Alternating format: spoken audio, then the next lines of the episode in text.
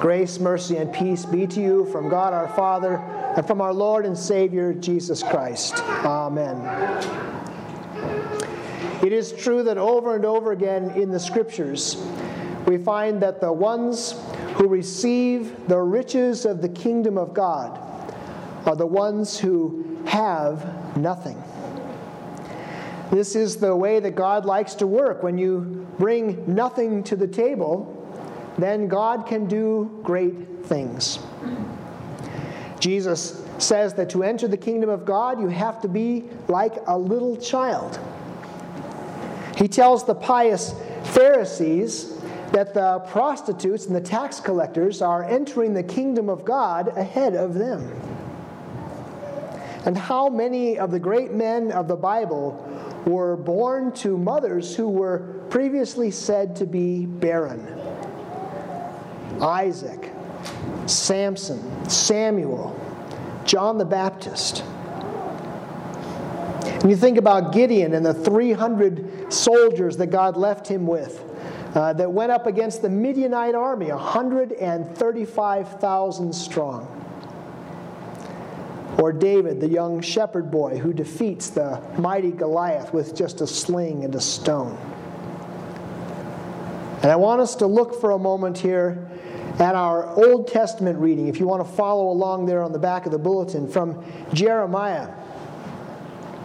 He says, Thus says the Lord, sing aloud with gladness for Jacob, and raise shouts for the chief of the nations.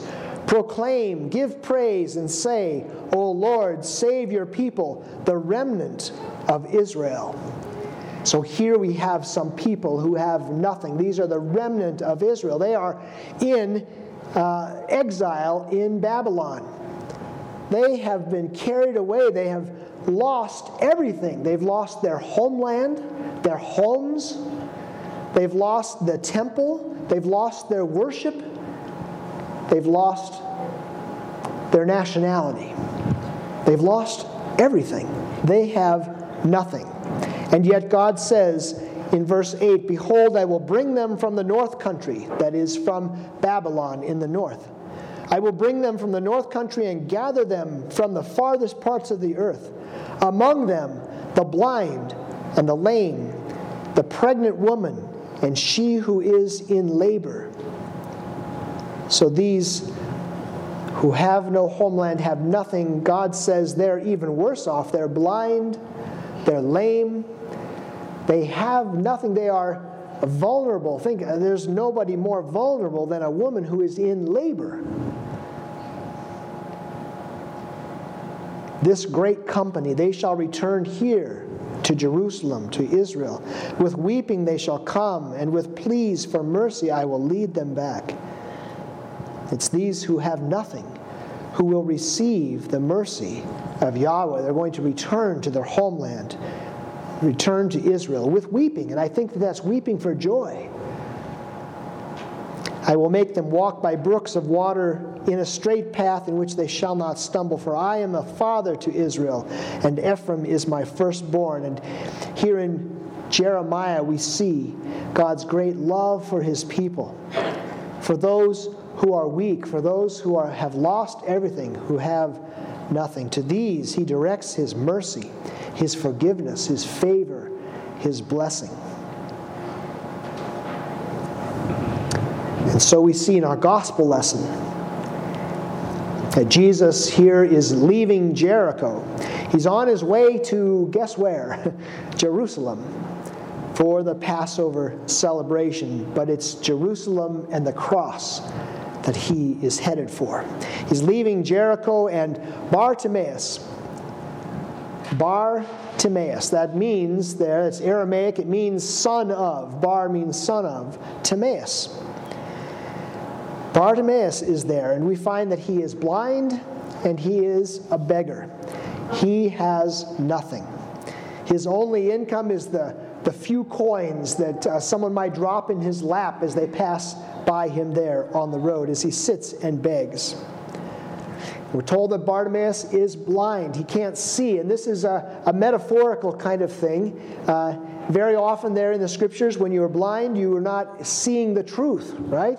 You're not seeing who Jesus is. You can't see spiritually. You're without understanding. So when we say the blind receive their sight, like in the Old Testament readings that we read sometimes, the blind will receive their sight. We're talking about more than just physical sight, we're talking about spiritual sight.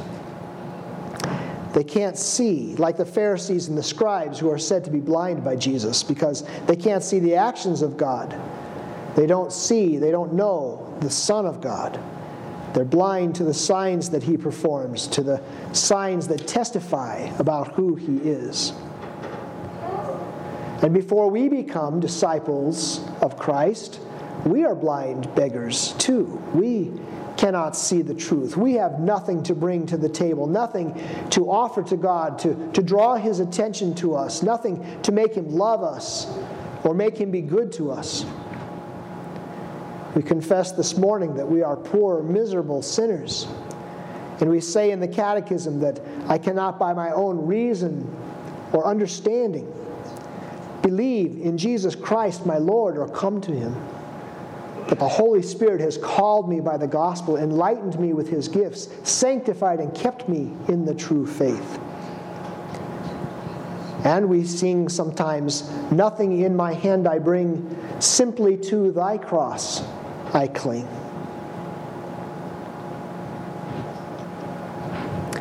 This healing of blind Bartimaeus here in Mark is paired with another healing of a blind man a couple of chapters earlier, in chapter 8. And if you recall, that, that healing is uh, a strange healing where uh, Jesus has to heal him two times. The first time he spits on his eyes and puts his hand on him, and then he's, he can see. Jesus says, How are you doing? And he says, Well, the people are walking around, but they look like trees. And then Jesus puts his hands on him again, and now he sees clearly. This is very odd. And a lot can be made from that. Uh, a lot of erroneous things can be made from that. Some people say, well, isn't that interesting? Maybe the guy's faith wasn't strong enough or something like that. If you believe that it's the strength of your faith that allows the miracle to happen, something like that. That would be an erroneous way to look at it.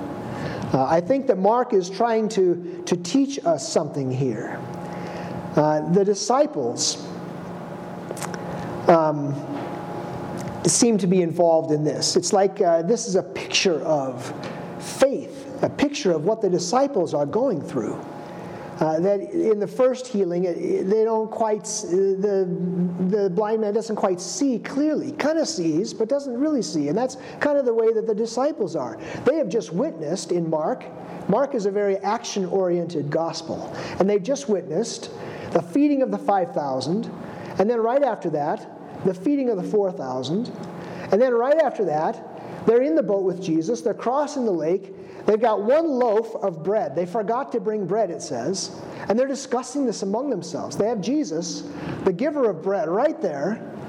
And they're worried and they're trying to figure out. And I bet they are blaming each other. You know, I thought you were going to get the bread. Well, you said you'd bring it yesterday, and now where is it? You know, and all this. And Jesus has to say to them in the boat, Having eyes, do you not see?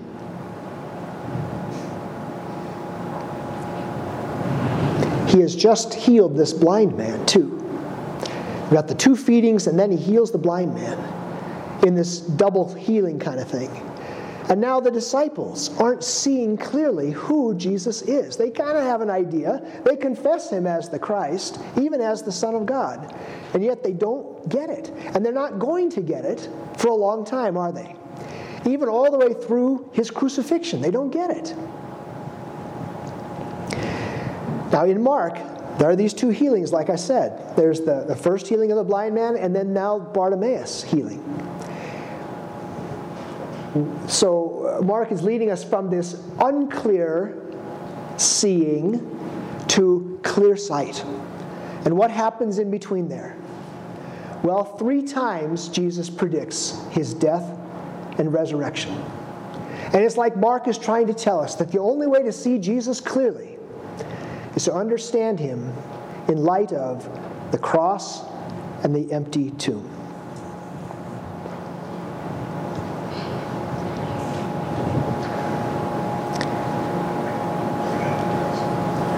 The sight that Jesus wants to give us is to be able to see that God's kingdom comes in Christ perfectly. And that's what Bartimaeus has seen. When Jesus says to him, Your faith has healed you. Remember, we, uh, your faith has saved you, is the same translation. You can translate it both ways, same words. Your faith has healed you, your faith has saved you. And we also see clearly when we believe that Jesus' death and resurrection are for us and save us, heal us. Going on in that gospel reading, it says, And when he heard that it was Jesus of Nazareth, he began to cry out and say, Jesus, son of David, have mercy on me. Nothing in my hand I bring. He doesn't come to Jesus and say, as we read recently, All these I have kept from my youth. Right? But he calls out for Jesus to be merciful to him. And many people rebuked him, telling him to be silent. But he cried out all the more. See, he's, he's nothing. Okay? He's not important. He's just that blind beggar on the road. Be quiet. Something's happening here. He cries out all the more Son of David, have mercy on me. And Jesus, in mercy, stops and says, Call him. And they called the blind man, saying to him, Take heart, get up. He's calling you. Uh, it makes me laugh a little bit because it's almost like the people that are duplicitous, you know. I say, be quiet, shut up, you know, stop yelling. Oh, come on, come on, look, he's calling you. See, Jesus, I'm getting him, you know. It's, it's like he's, they're trying to somehow make up for, for what they've been saying to this guy. Get up, he's calling you. And there's this great image then in Mark he throws off his cloak and he jumps up from the ground and he comes to Jesus. I can imagine he runs to Jesus. And there he is. It's great excitement and hope in him. Some have suggested that that throwing off the cloak is kind of a, what Mark is trying to illustrate there is he's leaving his old life behind. He's still blind at this point, but he knows Jesus is calling him. He leaves his cloak behind. Now, notice that up to this point, he hasn't asked for anything except mercy, right? And mercy is the basic plea in the Old Testament that God would be merciful. Here are a few Psalms. We read it this morning in our Psalm. Incline your ear, O Lord, and answer me, for I am poor and needy. Be gracious to me, O Lord, for to you do I cry all the day. But you, O Lord, are a God merciful and gracious, slow to anger and abounding in steadfast love and faithfulness. Psalm 86. From Psalm 25 Remember your mercy, O Lord, and your steadfast love, for they have been from of old. Psalm 28 Blessed be the Lord, for he has heard the voice of my pleas for mercy. Psalm 30 To you, O Lord, I cry, and to the Lord I plead for mercy. And we could go on for a long time. There's all kinds of pleas for mercy in the Old Testament, pleas to God. And Jesus, the Messiah, loves to give mercy to people. He calls Bartimaeus and he jumps up and he comes to Jesus, and Jesus says to him, What do you want me to do for you? And the blind man said, Rabbi, let me recover my sight. And Jesus said to him, Go your way, your faith has made you well, has healed you. And immediately he recovered his sight and followed him on the way.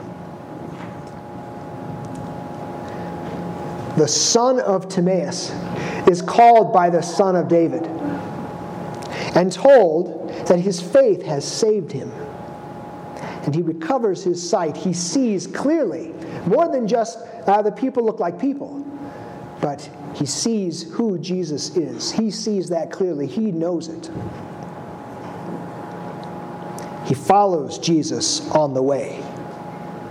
And of course, that way in Mark, that way is to Jerusalem and to Golgotha. And following Jesus, even through suffering, is the path, is the way of any disciple of Jesus, you and me included. So these two healings of blind men have given us sight into what true discipleship is like. It is exemplified by the beggar, who offers nothing but can only receive. And it will mean carrying a cross, even as Jesus will carry a cross. Jesus says, If someone desires to come after me, let him deny himself and take up his cross and follow me. A true disciple follows Jesus in this way. Bartimaeus, the beggar, immediately follows on the way to Jerusalem to Jesus' death. As true disciples, we also follow Jesus as beggars, dependent on Him, dependent on His mercy, on a road that will lead to our own sufferings. Not pursuing our gain, but pursuing first the kingdom. Not living for ourselves, but living first for others not seeking to be served, but rather to serve, as our Lord Jesus did. We follow Jesus all the way to the cross, but the way does not end there. It continues on to the tomb, to a stone rolled away, to our own resurrection under his gracious, merciful, and eternal reign.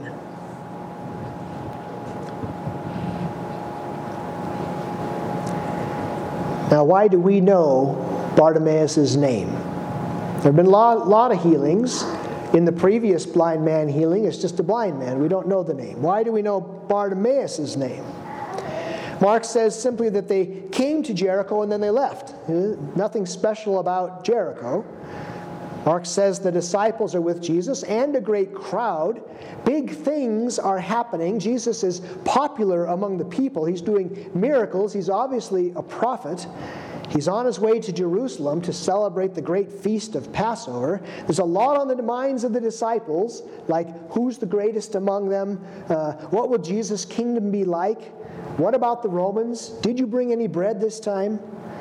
And one small voice is heard over the tumult Jesus, son of David, have mercy. And we're told that it's a blind beggar sitting by the, the side of the road there as the crowd is passing by. And I would wager that he always sits there. He's always probably in the same spot. And people are used to seeing him there. He's like a bush or a rock or something else, just part of the landscape. And he's unnoticed by everybody except Jesus. And perhaps we know Bartimaeus' name because as Mark writes his gospel 20 years, 25 years later, the Christian community knows Bartimaeus, the formerly blind and now clearly seeing disciple of Jesus. After all, he did follow Jesus on the way, it says. Now, I don't know if that's the truth, but there are places in the New Testament where we have someone's name and the best explanation is that those who are receiving this gospel, this written word from Mark, know Bartimaeus, would recognize that name. Oh, that's, yeah, this is the story about Bartimaeus. But more importantly than whether we know Bartimaeus' name is the fact that Jesus knew Bartimaeus, knew everything about Bartimaeus, not just his name. And Bartimaeus knew Jesus, knew who he was the Messiah, the Son of David.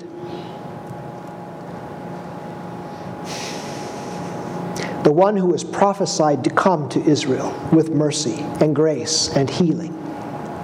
And Jesus called Bartimaeus to himself. And in his great mercy, Jesus has called us to himself to be healed of our spiritual blindness, to see Jesus clearly, not just as the Son of David in earthly terms, but as the Son of God, the Savior, the one who saves us from our sins. True spiritual sight. And this is why we, as, as Christians, as disciples of Jesus, why we follow him on his way. Thank God for Mark, who, through the inspiration of the Holy Spirit, gives us Jesus, gives us the Word, that opens our eyes to see clearly. And praise God for His great mercy that comes to us, even to us blind beggars, in Christ our Lord. In His name, Amen. Now may the peace of God, which passes all understanding, keep our hearts and minds in Christ Jesus. Amen. We rise and continue with the offertory on page 192.